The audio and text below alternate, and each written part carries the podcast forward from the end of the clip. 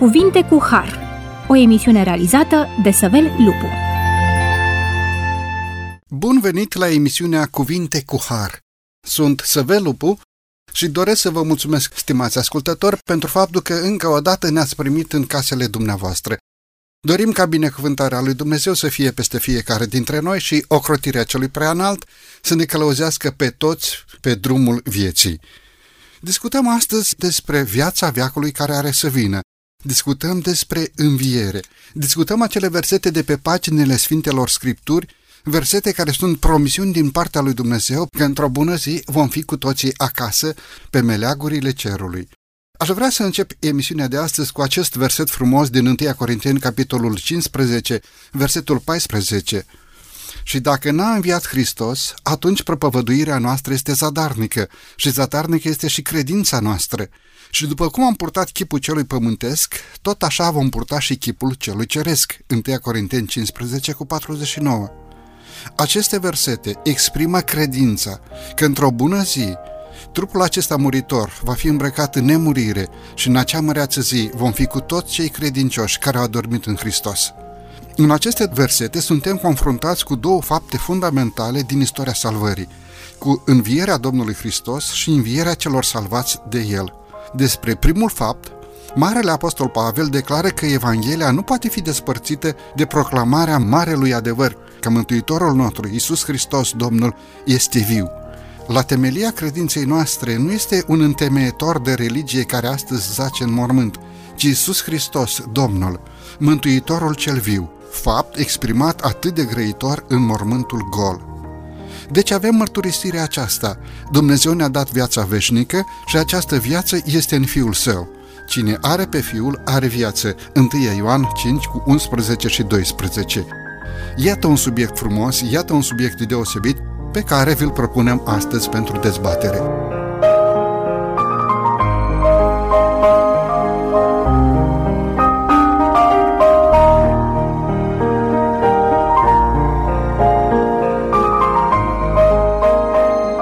Discutăm acest subiect frumos împreună cu domnul pastor Ștefănița Adrian, pastor în Biserica Adventistă de ziua 7 Domnule pastor, bine ați venit la microfonul emisiunii Cuvinte cu Har.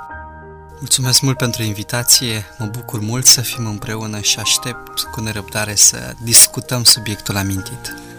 Domnule pastor, începem emisiunea de astăzi prin a discuta câteva făgăduințe de pe paginile Sfintelor Scripturi despre înviere. Care a fost speranța tuturor credincioșilor din toate timpurile, bărbați și femei, care și-au ancorat credința în speranța învierii? Oameni al lui Dumnezeu care au crezut din toată inima că într-o bună zi vor fi din nou față în față cu Mântuitorul Ceresc atunci când Domnul și Mântuitorul nostru Iisus Hristos va veni pe norii cerurilor. Domnule pastor, haideți să vedem câteva exemple de pe paginile Sfintelor Scripturi. Dacă ne uităm în Scriptură, după Geneza capitolul 3, unde ne este relatată căderea în păcat, vedem că moartea devine parte din existența lumii acestea. Și începând cu, cu, cu primii părinți, Odată moartea fiind prezentă, dorința cea mai mare a oamenilor, în inima lor, preocuparea lor era să, să existe ceva mai mult. Omul trăiește, moare și asta să fie totul. Într-adevăr, în Sfânta Scriptură, chiar și în Vechiul Testament, găsim destule referiri cu privire la înviere.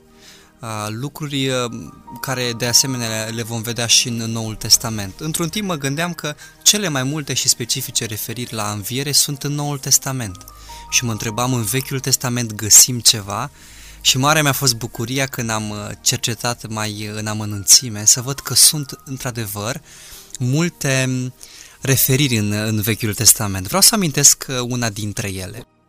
Despre Iov, um, care a avut o experiență extrem de dureroasă. I-au murit toți copiii și a pierdut mare parte din avere și a ajuns într-o situație cumplită, fizic vorbind. În acele momente atât de grele, Iov rostește următoarele cuvinte. Dar știu că răscumpărătorul meu este viu și că se va ridica la urmă pe pământ, chiar dacă mi se va nimici pielea. Și chiar dacă nu voi mai avea carne, voi vedea totuși pe Dumnezeu. Vedem din declarația lui Iov că el avea această credință că există o înviere, că chiar dacă va muri, într-o zi când Dumnezeu va decide, îl va aduce la viață și atunci el se va bucura de binecuvântarea lui Dumnezeu. Uh, spuneam că sunt mai multe referiri în Vechiul Testament și dacă ne gândim la un alt personaj, un mare om al credinței, este vorba despre, despre Daniel, uh, în capitolul 12 uh, găsim următoarele cuvinte scrise de, de Daniel în, în cartea lui, mulți din cei ce dorm în țărâna pământului se vor scula unii pentru viață veșnică și alții pentru o cară și rușine veșnică. Este foarte clar că cei care au trăit în Vechiul Testament aveau această convingere că va exista o înviere. Daniel avea convingerea, nu doar o bănuială sau doar o speranță. Vreau să, să accentuez lucrul acesta.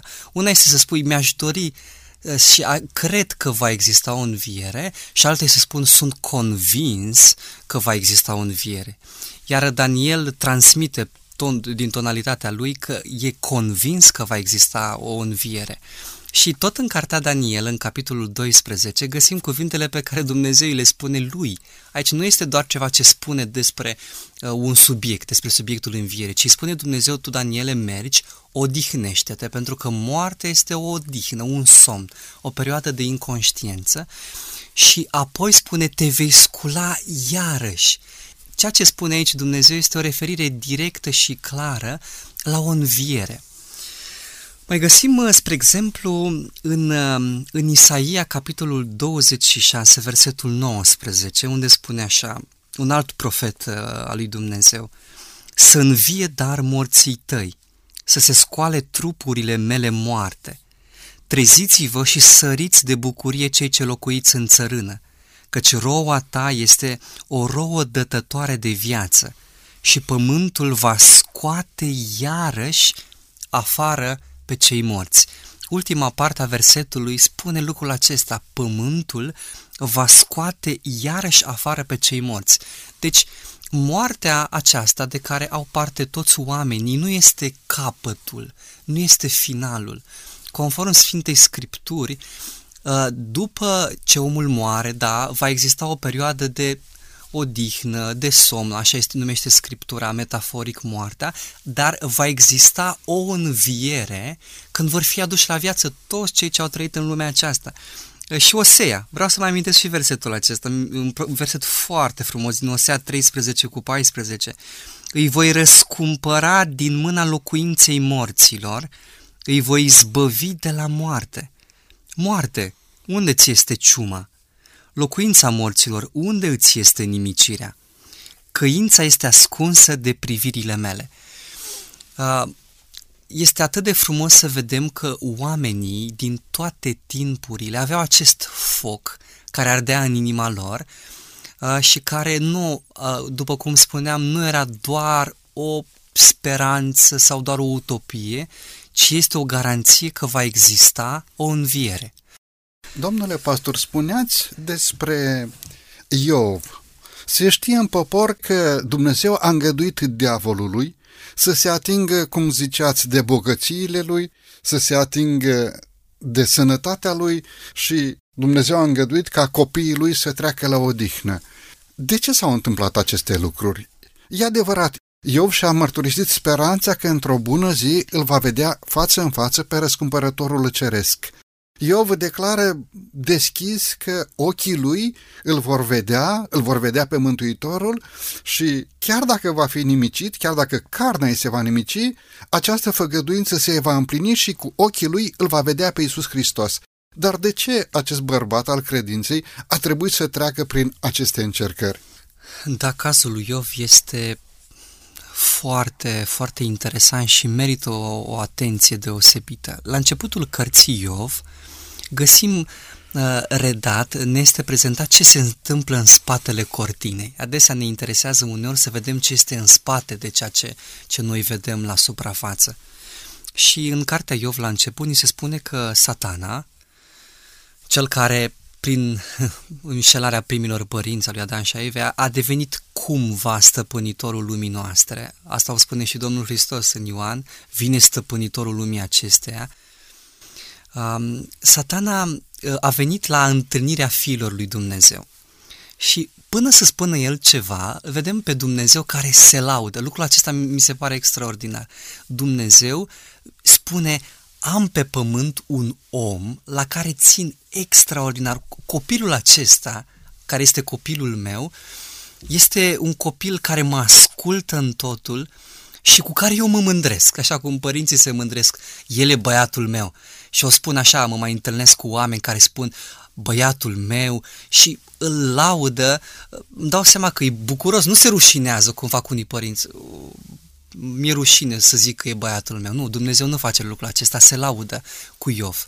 Însă satana vine aici și uh, îi spune, de fapt Iov nu te ascultă decât din egoism. El te ascultă pentru că primește ceva. Ia, nu-i mai dat tu acele lucruri și să vedem dacă te mai iubește cu adevărat. Cumva tu îl mituiești pe Iov pentru a te asculta și pentru a-ți sluji. Dar dacă iei totul, atunci vom vedea dacă el te slujește cu adevărat. Satana, de la început, cum spune în Ioan capitolul 8, este un mincinos.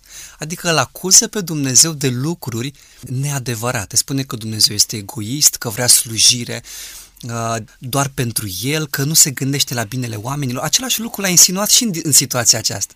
El te slujește nu de dragul tău pentru ceea ce ești tu, ci pentru beneficiul pe care îl are pentru că îți slujește. Și atunci um, uh, Dumnezeu îi spune, uite, îți voi permite să te atingi de el, dar îți pun niște limite, pentru că Dumnezeu, uh, chiar și când permite să se întâmple anumite lucruri, el pune niște limite. Și este este un lucru extraordinar, pentru că nu, lucrurile nu scapă de sub control în lumea noastră. Și iată că satana, el este cel care trimite toate acele necazuri. Iov trece prin ele și chiar la îndemnul soției care e disperată și spune bleastă-mă pe Dumnezeu și mor, Iov spune nu pot să fac lucrul acesta. Adică atunci când mi-a fost bine, i-am slujit. Și acum când, când nu este bine, să mă întorc împotriva Dumnezeului meu, nu eu îl voi iubi, eu îl voi asculta și eu voi rămâne supus orice s-ar întâmpla. Într-un anumit sens, Dumnezeu îngăduie ca prin credința lui Iov să-i demonstreze diavolului că există oameni care slujesc din iubire pe Tatăl Ceresc.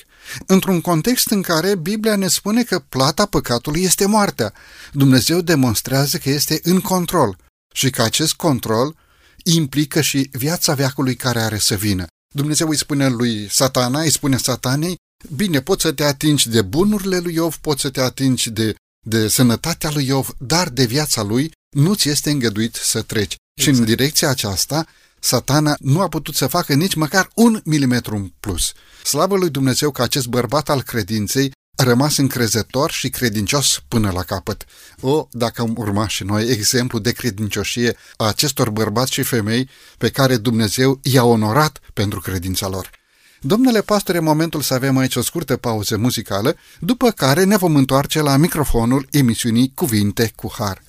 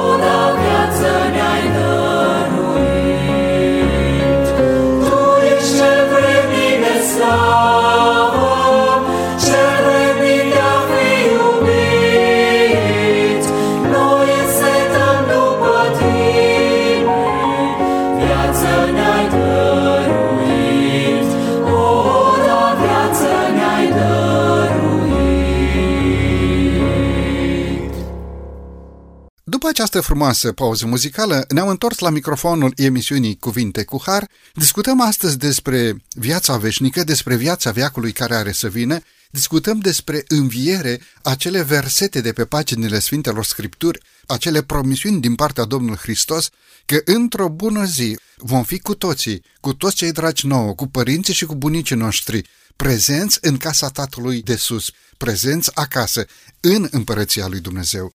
Discutăm acest subiect frumos împreună cu domnul pastor Ștefăniță Adrian, pastor în Biserica Adventistă de ziua șaptea. Domnule pastor, în cea de-a doua parte a emisiunii, aș dori să subliniem o idee pe care, de fapt, dumneavoastră ați enunțat-o la începutul acestei emisiuni și spuneați că moartea este un somn urmat de înviere. Ați adus în discuție și textul din cartea prorocului Isaia pământul va scoate afară pe cei care sunt morți. Domnule pastor, vorbim astăzi despre înviere, vorbim despre viața veacului care are să vină, dar pentru că s-a adus în discuție acest subiect în legătură cu neființa, ce este moartea? Moartea este o persoană, poate fi personificată moartea, este o doamnă așa înaltă cu o coasă. Ce ne spune Sfânta Scriptură și ce ne descopere? Însuși Dumnezeu ne vorbește despre această stare a omului pe care Mântuitorul o numește somn. Ce este acest somn al morții? Primul lucru pe care îl putem spune despre moarte este că moartea este opusul vieții. În Sfânta Scriptură găsim această metaforă, o putem numi, dar care descrie exact ceea ce se întâmplă cu omul atunci când moare.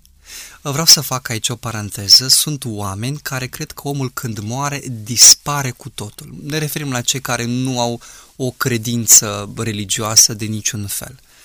Sunt alți oameni care cred că după ce omul moare, moartea este doar a trupului, dar nu este și a sufletului, pentru că omul este văzut dihotomic. Există o parte spirituală uh, ca o entitate separată și există trupul în care uh, sălășluiește, în care se găsește această, acest suflet. Omul când moare, sufletul lui însă continuă să existe și merge fie în rai, fie în iad. Însă atunci când ne uităm cu atenție în Sfânta Scriptură, uh, și îmi place să spun uh, de fiecare dată, atât în Vechiul Testament cât și în Noul Testament, să nu se creadă că e un lucru doar în Vechiul Testament și că în Noul Testament s-a schimbat. Atât în Vechiul Testament cât și în Noul Testament există această imagine a somnului.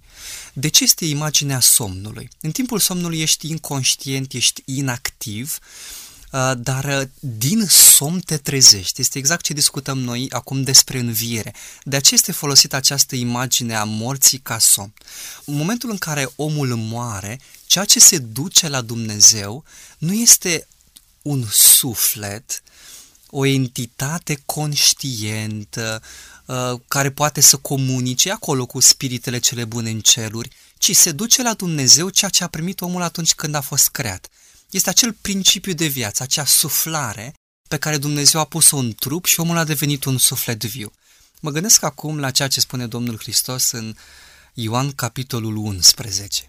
Vine nu la o mormântare, vine la un mormânt. Deja prietenul lui Lazar era înmormântat. Uh, Marta, Maria, surorile acestui uh, uh, om credincios și un prieten al lui Iov erau afectate de pierderea fratelui lor și Domnul Hristos spune chiar aceste cuvinte, prietenul meu Lazar doarme, mă voi duce să-l trezesc din somn. Conform Sfintei Scripturi, există prima moarte și a doua moarte. Prima moarte este numită un somn. Am spus de ce este folosită această imagine, pentru că din somn te trezești. Însă moartea a doua, aceea nu mai este un somn. Și este un termen folosit în teologie, se numește anihilare. Atunci când omul va fi uh, distrus, atunci când omul uh, pentru că a ales să nu asculte de Dumnezeu, va suporta consecințele, dar din acea moarte nu va mai exista o altă înviere. Pierzare veșnică exact. de la fața lui Dumnezeu. Aici se impune o anumită idee și anume, Domnul Hristos zice, mă duc să-l trezesc din somn, iar ucenicii spun, Doamne, păi dacă doarme, are să se facă bine. Ucenicii credeau că vorbește despre o digna căpătată prin somn. Atunci Mântuitorul le-a spus direct pe față, Lazar a murit și mă bucur că n-am fost acolo pentru ca voi să credeți. Și acest lucru, starea lui Lazar în moarte, este demonstrată de Scriptură la momentul învierii lui Lazar, pentru că atunci când Mântuitorul spune dați iată la o parte pentru că avea de gând să-l învie pe Lazar, iudeii care erau acolo încep să conteste, încep să argumenteze, Doamne, dar este mort de patru zile. Omul acesta a intrat în descompunere. Sunt unii care spun că Lazar era doar așa într-o stare da, sau... de comă și ori acest verset demonstrează clar că Lazar a trecut în neființă. Stare de neființă pe care Domnul Hristos o numește somn.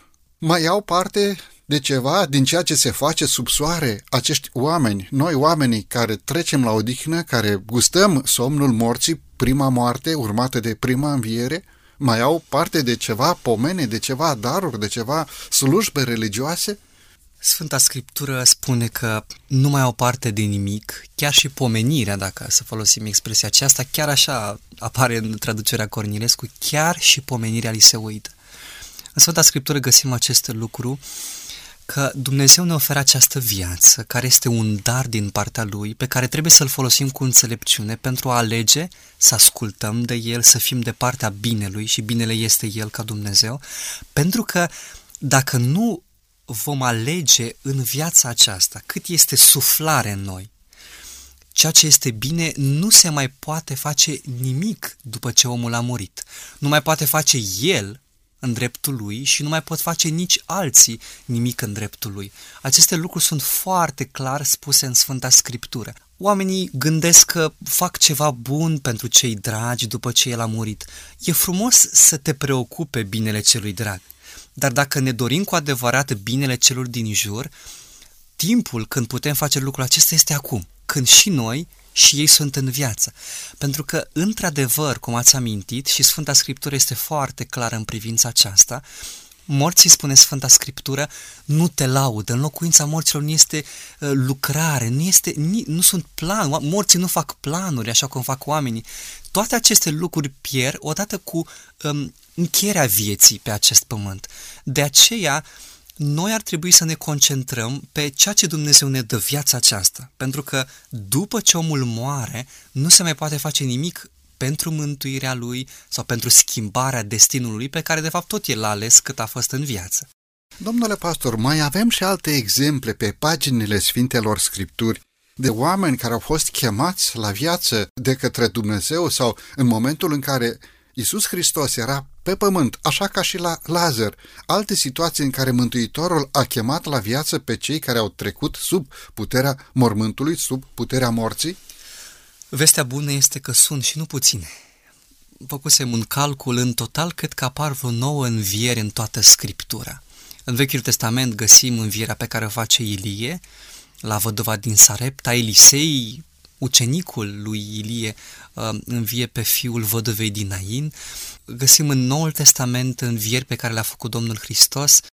L-a înviat pe Lazar, după cum spuneam, găsim asta în Ioan capitolul 11.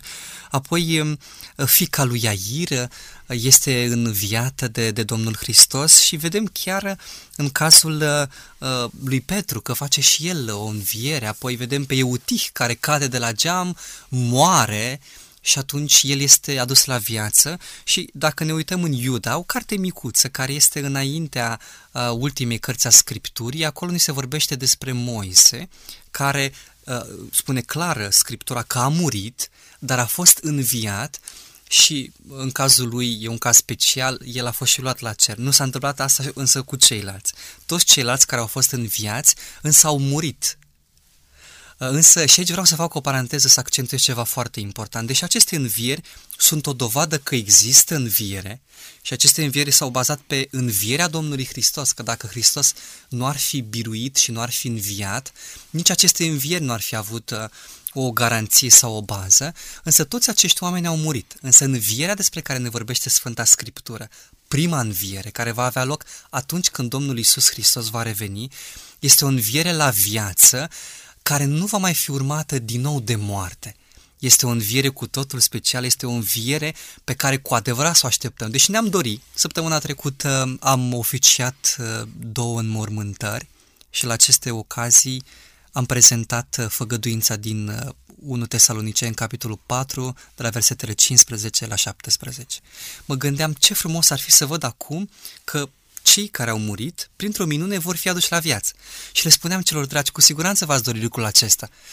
Dar chiar dacă s-ar întâmpla, mai important decât a învia și a mai trăi încă un număr de ani, este să avem parte de acea înviere care nu va mai fi urmată niciodată de moarte, ci de o viață veșnică împreună cu Dumnezeu și cu cei care îl iubesc și au uh, imitat caracterul lui, cei care s-au identificat cu ceea ce Dumnezeu învață. Ce garanții avem că oamenii credincioși care au trăit pentru Dumnezeu pe pământul acesta, la ziua învierii vor fi chemați de Dumnezeu la viață pentru viață veșnică, nu pentru judecată și o care veșnică. Mai multe persoane chemate la viață de Dumnezeu prin oamenii lui Dumnezeu și situații, oameni chemați la viață de însuși Domnul și Mântuitorul nostru Isus Hristos, pot aceste cazuri, aceste situații să fie garanția faptului că la timpul sfârșitului oamenii vor fi chemați la viață prin Isus Hristos, aceasta este garanția cei care au înviat sau avem ceva mai special decât, decât lucrul acesta? Întrebarea este foarte importantă. Vedem că în societate și când cumpărăm un produs avem nevoie de o garanție sau când cineva ne spune voi face un lucru, cerem o garanție. Cea mai mare garanție, o, o, un fundament de nezdruncinat, este o realitate istorică. Spun, nu este doar, e un fapt că Isus Hristos a înviat. După cum ați amintit la începutul emisiunii, în 1 Corinteni, capitolul 15, acolo Apostolul Pavel face o apologie a, a învierii Domnului Hristos. Merită citit capitolul acesta, chiar încurajez pe cei care ne ascultă să treacă prin 1 Corinteni, capitolul 15. Ni se spune că Hristos a înviat mormântul este gol. Avem în Scriptură atât de multe mărturii, ucenicii s-au întâlnit cu el, femeile la mormânt, alți 500 de oameni l-au văzut în același timp faptul că Isus Hristos a înviat, și repet, este un fapt, nu este doar o poveste, cum spun unii, este garanția că toți cei ce au adormit în Hristos și cei care au adormit în Hristos, și această expresie au adormit în Hristos, au adormit în credința că acest Iisus Hristos care a murit este viu. De aceea spune Domnul Hristos, eu sunt învierea și viața. Cine crede în cel care are viață, va fi adus la viață. Deci garanția de nezdruncinat, siguranța că toți cei ce au fost credincioși vor învia, este dată de faptul că Isus Hristos a înviat cu adevărat. Ce frumos spune textul din 1 Corinteni, capitolul 15, capitol pe care dumneavoastră ne încurajați pe noi toți să-l citim, să-l studiem iarăși și iarăși. Foarte frumos versetul 21 și versetul 22, căci dacă moartea a venit prin om, paranteze, prin căderea primilor noștri părinți, închidem paranteza, tot prin om a venit și învierea morților, adică prin Isus Hristos Domnul, care, după cum ați subliniat, este garanția faptului că Dumnezeu va chema la viață pe toți cei care au adormit în Hristos. Și după cum toți mor în Adam, tot așa toți vor învia în Hristos Isus. Mulțumim lui Dumnezeu pentru această făgăduință, să ne dea bunul Dumnezeu puterea de a trăi o viață, model, o viață frumoasă după caracterul lui Dumnezeu, pentru că atunci când va veni pe norii cerurilor, Tatăl nostru ceresc să ne cunoască, să ne recunoască ca fi și fiice a împărăției sale. Domnule pastor, mulțumesc tare mult! E momentul să avem din nou aici o scurtă pauză muzicală, după care ne vom întoarce la microfonul emisiunii Cuvinte cu Har.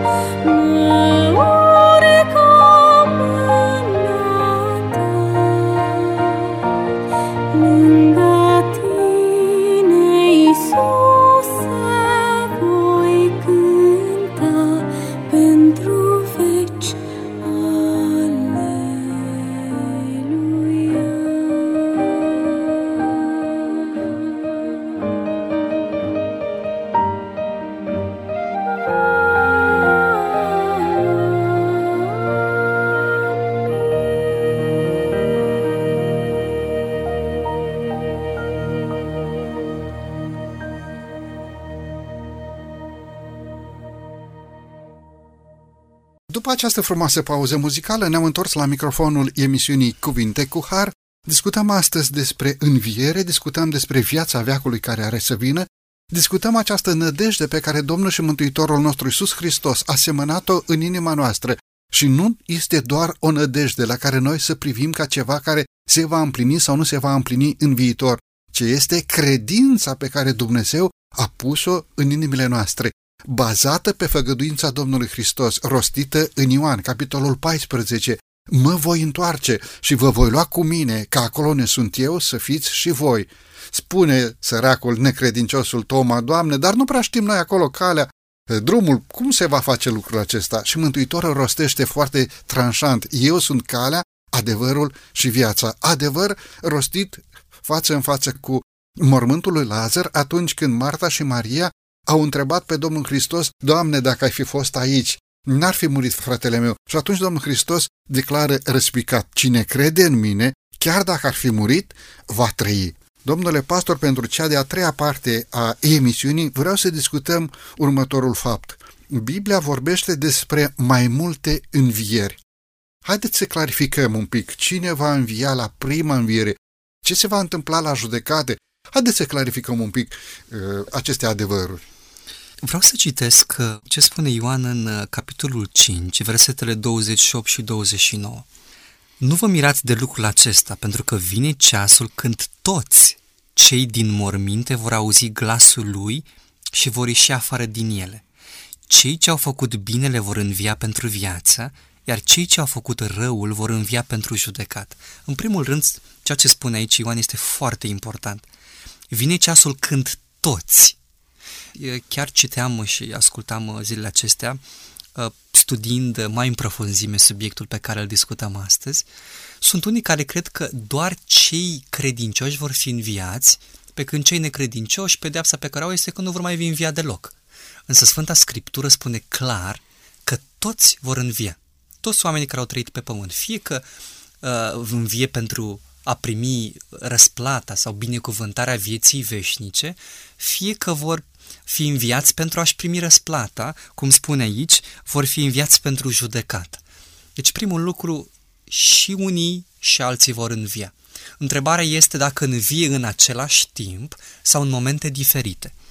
Dacă ne uităm în 1 uh, Tesaloniceni, capitolul 4, de la versetul 15 mai departe, folosesc des aceste, aceste versete atunci când uh, am slujba sau predica de la groapă.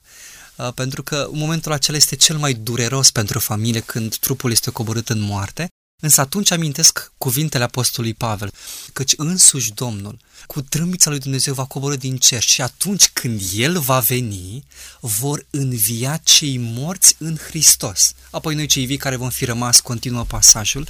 Deci conform Sfintelor Scripturi, prima înviere va fi învierea celor drepți a celor credincioși.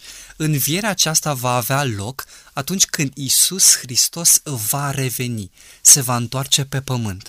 Despre cea de-a doua înviere găsim scris în mod specific în Apocalipsa, capitolul 20. acolo unde ni se spune, chiar este formula aceasta care ne ajută mult, cei ce n-au înviat sau n-au avut parte de prima înviere, au înviat după o mie de ani și atunci au fost înviați pentru judecată. Deci fac și aici o paranteză, încurajez uh, pe cei care ne ascultă să citească și Apocalipsa, capitolul 20, pentru că amintește atât de prima înviere, cât și de a doua înviere și ce se va întâmpla atunci când uh, va avea loc a doua înviere după cei o mie de ani. Uh, atunci oamenii vor fi înviați, cei care nu au ales să-L asculte pe Dumnezeu și împreună cu cel care i-a instigat satana, care în timpul celor o mie de ani sau mileniului a fost pe pământ legat, vor primi răsplata care înseamnă pierzare, ați amintit expresia aceasta, pierzare veșnică, o, o dispariție din care nu va mai exista o revenire la viață. Uh, în Apocalipsa, capitolul 1, versetul 7, ni se spune că cei ce l-au străpuns vor fi înviați pentru a-l vedea venind pe nori, venind în slavă, pe cel uh, pe care cu mult timp în urmă ei atunci când Hristos era răstignit l-au bat jocorii și au spus cine este acesta de se crede împăratul iudeilor. Iar aici vreau să amintesc ce spune Daniel în capitolul 12. Am amintit la început uh, versetele, dar unde spune că unii, sau mulți mai exact, din cei ce dorm în țărâna pământului se vor scula unii pentru o care și rușine veșnică și alții pentru viață veșnică. Vedem că aici este vorba despre unii, adică o înviere special. Spuneați la un moment dat de o mie de ani și se aude așa prin popor foarte adesea, vine o mie de ani de pace sau o mie de ani de pace, ă, vine noul mileniu, un mileniu al păcii. Domnule pastor, parcă simt nevoia să precizăm un pic, să clarificăm un pic ce se va întâmpla în această mie de ani între prima înviere Fericiți și sfinți sunt cei care au parte de prima înviere, declară Sfânta Scriptură, adică învierea celor neprihăniți, și cea de-a doua înviere, după mii de ani, învierea celor nelegiuiți pentru judecată și pedeapsă finală. Ce este cu această mie de ani între cele două învieri? Deci prima înviere, învierea dreptilor și după mii de ani, învierea nelegiuiților pentru judecată finală. Dar ce se va întâmpla în mii de ani? Vor fi o mie de ani de pace? Spuneați că satana va fi legat. Cine îl va lega pe diavolul? Haideți să vedem un pic ce ne spune Sfânta Scriptură în legătură cu aceste evenimente. Da, în uh, Apocalipsa 20 ne este prezentată această imagine că satana, pe pământ, specific lucrul acesta, aici va fi legat cu, cu un lanț. Um, lanțul respectiv, cu siguranță, nu este un lanț fizic. Nici cât de mare ar, ar fi putut fi și cât să, să cântărească. Uh, pentru că Uh, satana cu siguranță n-ar fi atât de mult deranjat sau nu l-ar afecta pe el atât de mult un lanț fizic. Problema este de altă natură. În momentul când Domnul Hristos va veni pe pământ, cei drepți vor fi luați la cer. Cum spune, repet, în 1 Tesaloniceni, capitolul 4, de la versetele 15 la 17. Pe pământ, cei care au fost în viață, dar dintre cei necredincioși, când Hristos a venit, oamenii aceia au murit și în momentul respectiv pământul va fi distrus și va rămâne pustiu, în sensul că nu, va mai exista, nu vor mai fi oameni pe care satana să-i poată ispiti, pe care satana să-i poată momi sau să-i împingă la păcat. Și aici avem aceste două planuri. Cei credincioși în mii de ani vor fi în ceruri, iar cei care au fost pe pământ în viață, necredincioși, au murit. Și atunci satana rămâne pe pământ, pe un pământ pustiu misiunea lui satana, lucrarea pe care o face el clipă de clipă, este să împingă pe oameni la păcat. El este ispititorul cel mai mare. Vedem în uh, Matei capitolul 4 că l-a ispitit pe însuși Mântuitorul, pe Iisus Hristos, dar a fost în, în învins acolo. Satana face lucrul acesta cu fi, în fiecare clip. Lanțul, revenind la lanț, este o exprimare metaforică sau o imagine care de fapt transmite că satana va fi incapabil să facă ceea ce l-a făcut din momentul în care s-a răzvrătit, să ispitească pe oameni să se depărteze de Dumnezeu și să-L aleagă pe El. În momentul respectiv, pământul fiind gol, fiind lipsit de viață, el nu va, nu va mai avea activitate. În toată această perioadă, el va putea să cugete adânc la toată nelegiuirea, la tot răul pe care l-a produs în istoria omenirii și se, va, uh, se gândească și la ceea ce va urma pentru el, distrugerea definitivă. Mă gândeam tot aici la o imagine, nu neapărat trebuie să fii închis într-o cameră, să ai niște gratii ca să spui că cineva este închis. Dar dacă cineva, spre exemplu, este dependent de jocuri, îi iei jocul respectiv, dispozitivul respectiv, dar lași să se ducă oriunde vrea. El chiar dacă este liber fizic vorbind, el se consideră într-o închisoare. De ce? Pentru că nu mai poate să facă ceea ce îi place și ceea ce își dorește să facă. La fel este cu satana. El nu va fi legat fizic, dar prin faptul că nu va mai avea pe cine să ispitească, atunci el este în această situație ca și cum ar fi legat. Credeți că această situație sau această stare de a fi legat este pentru totdeauna? Și apoi mai există o întrebare care se ridică de aici. Cine îi va nimici pe cei nelegiuiți? Că iată îi descoperim în mii de ani tot una cu pământul. Nici o ființă vie nu va mai exista pe pământul acesta. Cine îi va nimici pe cei nelegiuiți pentru mii de ani? Va fi o catastrofă generală? Vor exploda armele nucleare? Ă, pământul va fi efectiv distrus, va fi spulberat, nu va mai exista? Da, se crede că și aici introducem imaginea iadului, acolo unde există un cazan, unde cei răi vor fi aruncați acolo și satana va fi cel care îi va nimici pe, sau îi va chinui împreună cu, cu demonii, cu îngerii căzuți. În Sfânta Scriptură însă ni se spune că nu satana este cel care îi va distruge pe cei necredincioși, deși i-a condus la distrugere, în sensul că i-a ispitit și i-a împins să nu asculte de Dumnezeu, ci chiar satana, asta spune foarte clar Sfânta Scriptură, însuși satana, cel care a instigat la păcat, cel care este rădăcina tuturor relelor care au existat vreodată, însuși satana va fi nimicit pe cine, el va mai avea un moment în care va, își va exercita, dar pentru ultima dată, activitatea pe care l-a desfășurat în toată această istorie a umanității, aceea de a ispiti pe oameni. După cum spuneam, după cei o mie de ani, vor fi înviați cei necredincioși. Atunci satana va pretinde că el i-a înviat, i-a adus la viață pe acei oameni care au înviat după cei o mie de ani și el îi va mobiliza să meargă să-i cucerească cetatea care ni se spune în Apocalipsa 21 că va coborâ din cer cetatea lui Dumnezeu împodobită ca o mireasă, să cucerească cetatea și atunci ei să fie cei care vor domni pentru veșnicie. În realitate lucrul acesta nu se va întâmpla, pentru că ceea ce pare o victorie, o ultimă lovitură uh, pe care ei vor să o dea împărăției lui Dumnezeu va fi însă pierderea lor pentru totdeauna. Deci vedem din scriptură că nu există un loc unde satana este cel care îi chinuie pe alții, ci satana însuși, cu îngerii lui, cum spune că uh, uh, focul a fost pregătit chiar pentru îngerii care nu au ascultat de Dumnezeu, cum spune în Apocalipsa capitolul 12, o treime dintre îngeri uh, l-au ascultat pe Lucifer, cel care a devenit satana. Deci satana însuși va fi distrus împreună cu toți cei ce au ales să asculte de el și să fie de partea lui. Deci este foarte clar că în timpul celor o mie de ani, pământul este pustiu și satana este legat prin faptul că nu mai are pe cine să ispitească. După mii de ani va fi învierea celor nelegiuiți și judecata finală a tuturor celor nedrepți.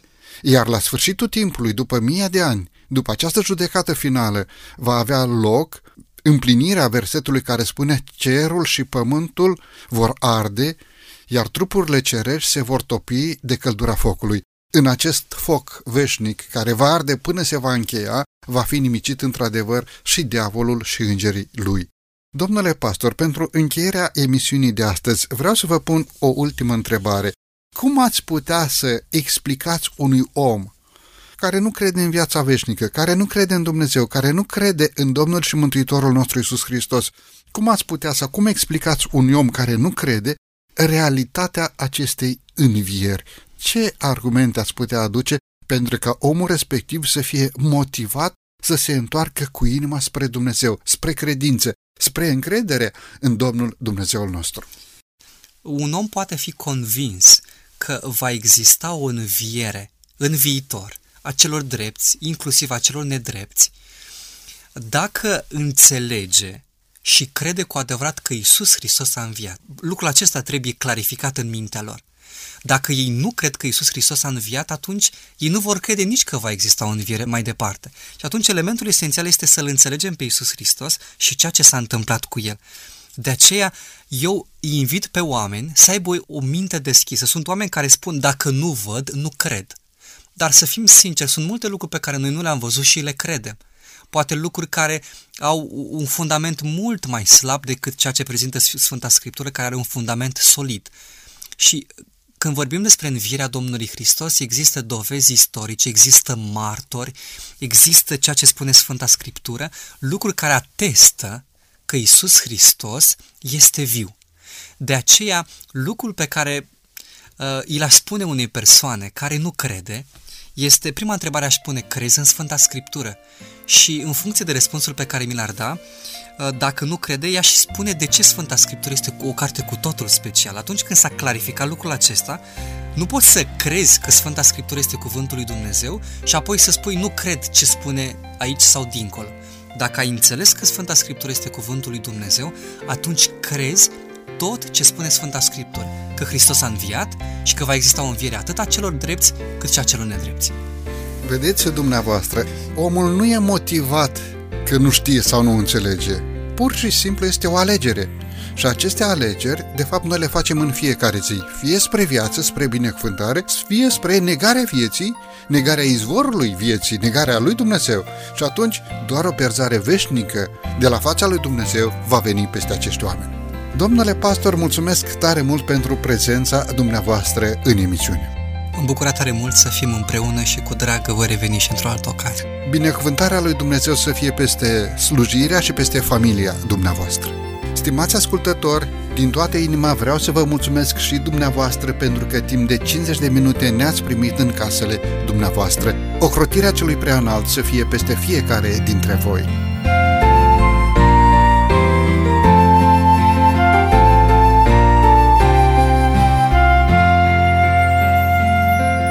De la microfonul emisiunii Cuvinte cu Har, Săvel Lupu, iar din regia tehnică Nelu Loba și Cătălin Teodorescu, vă mulțumim pentru atenția acordată. Până data viitoare, numai bine tuturor! La revedere!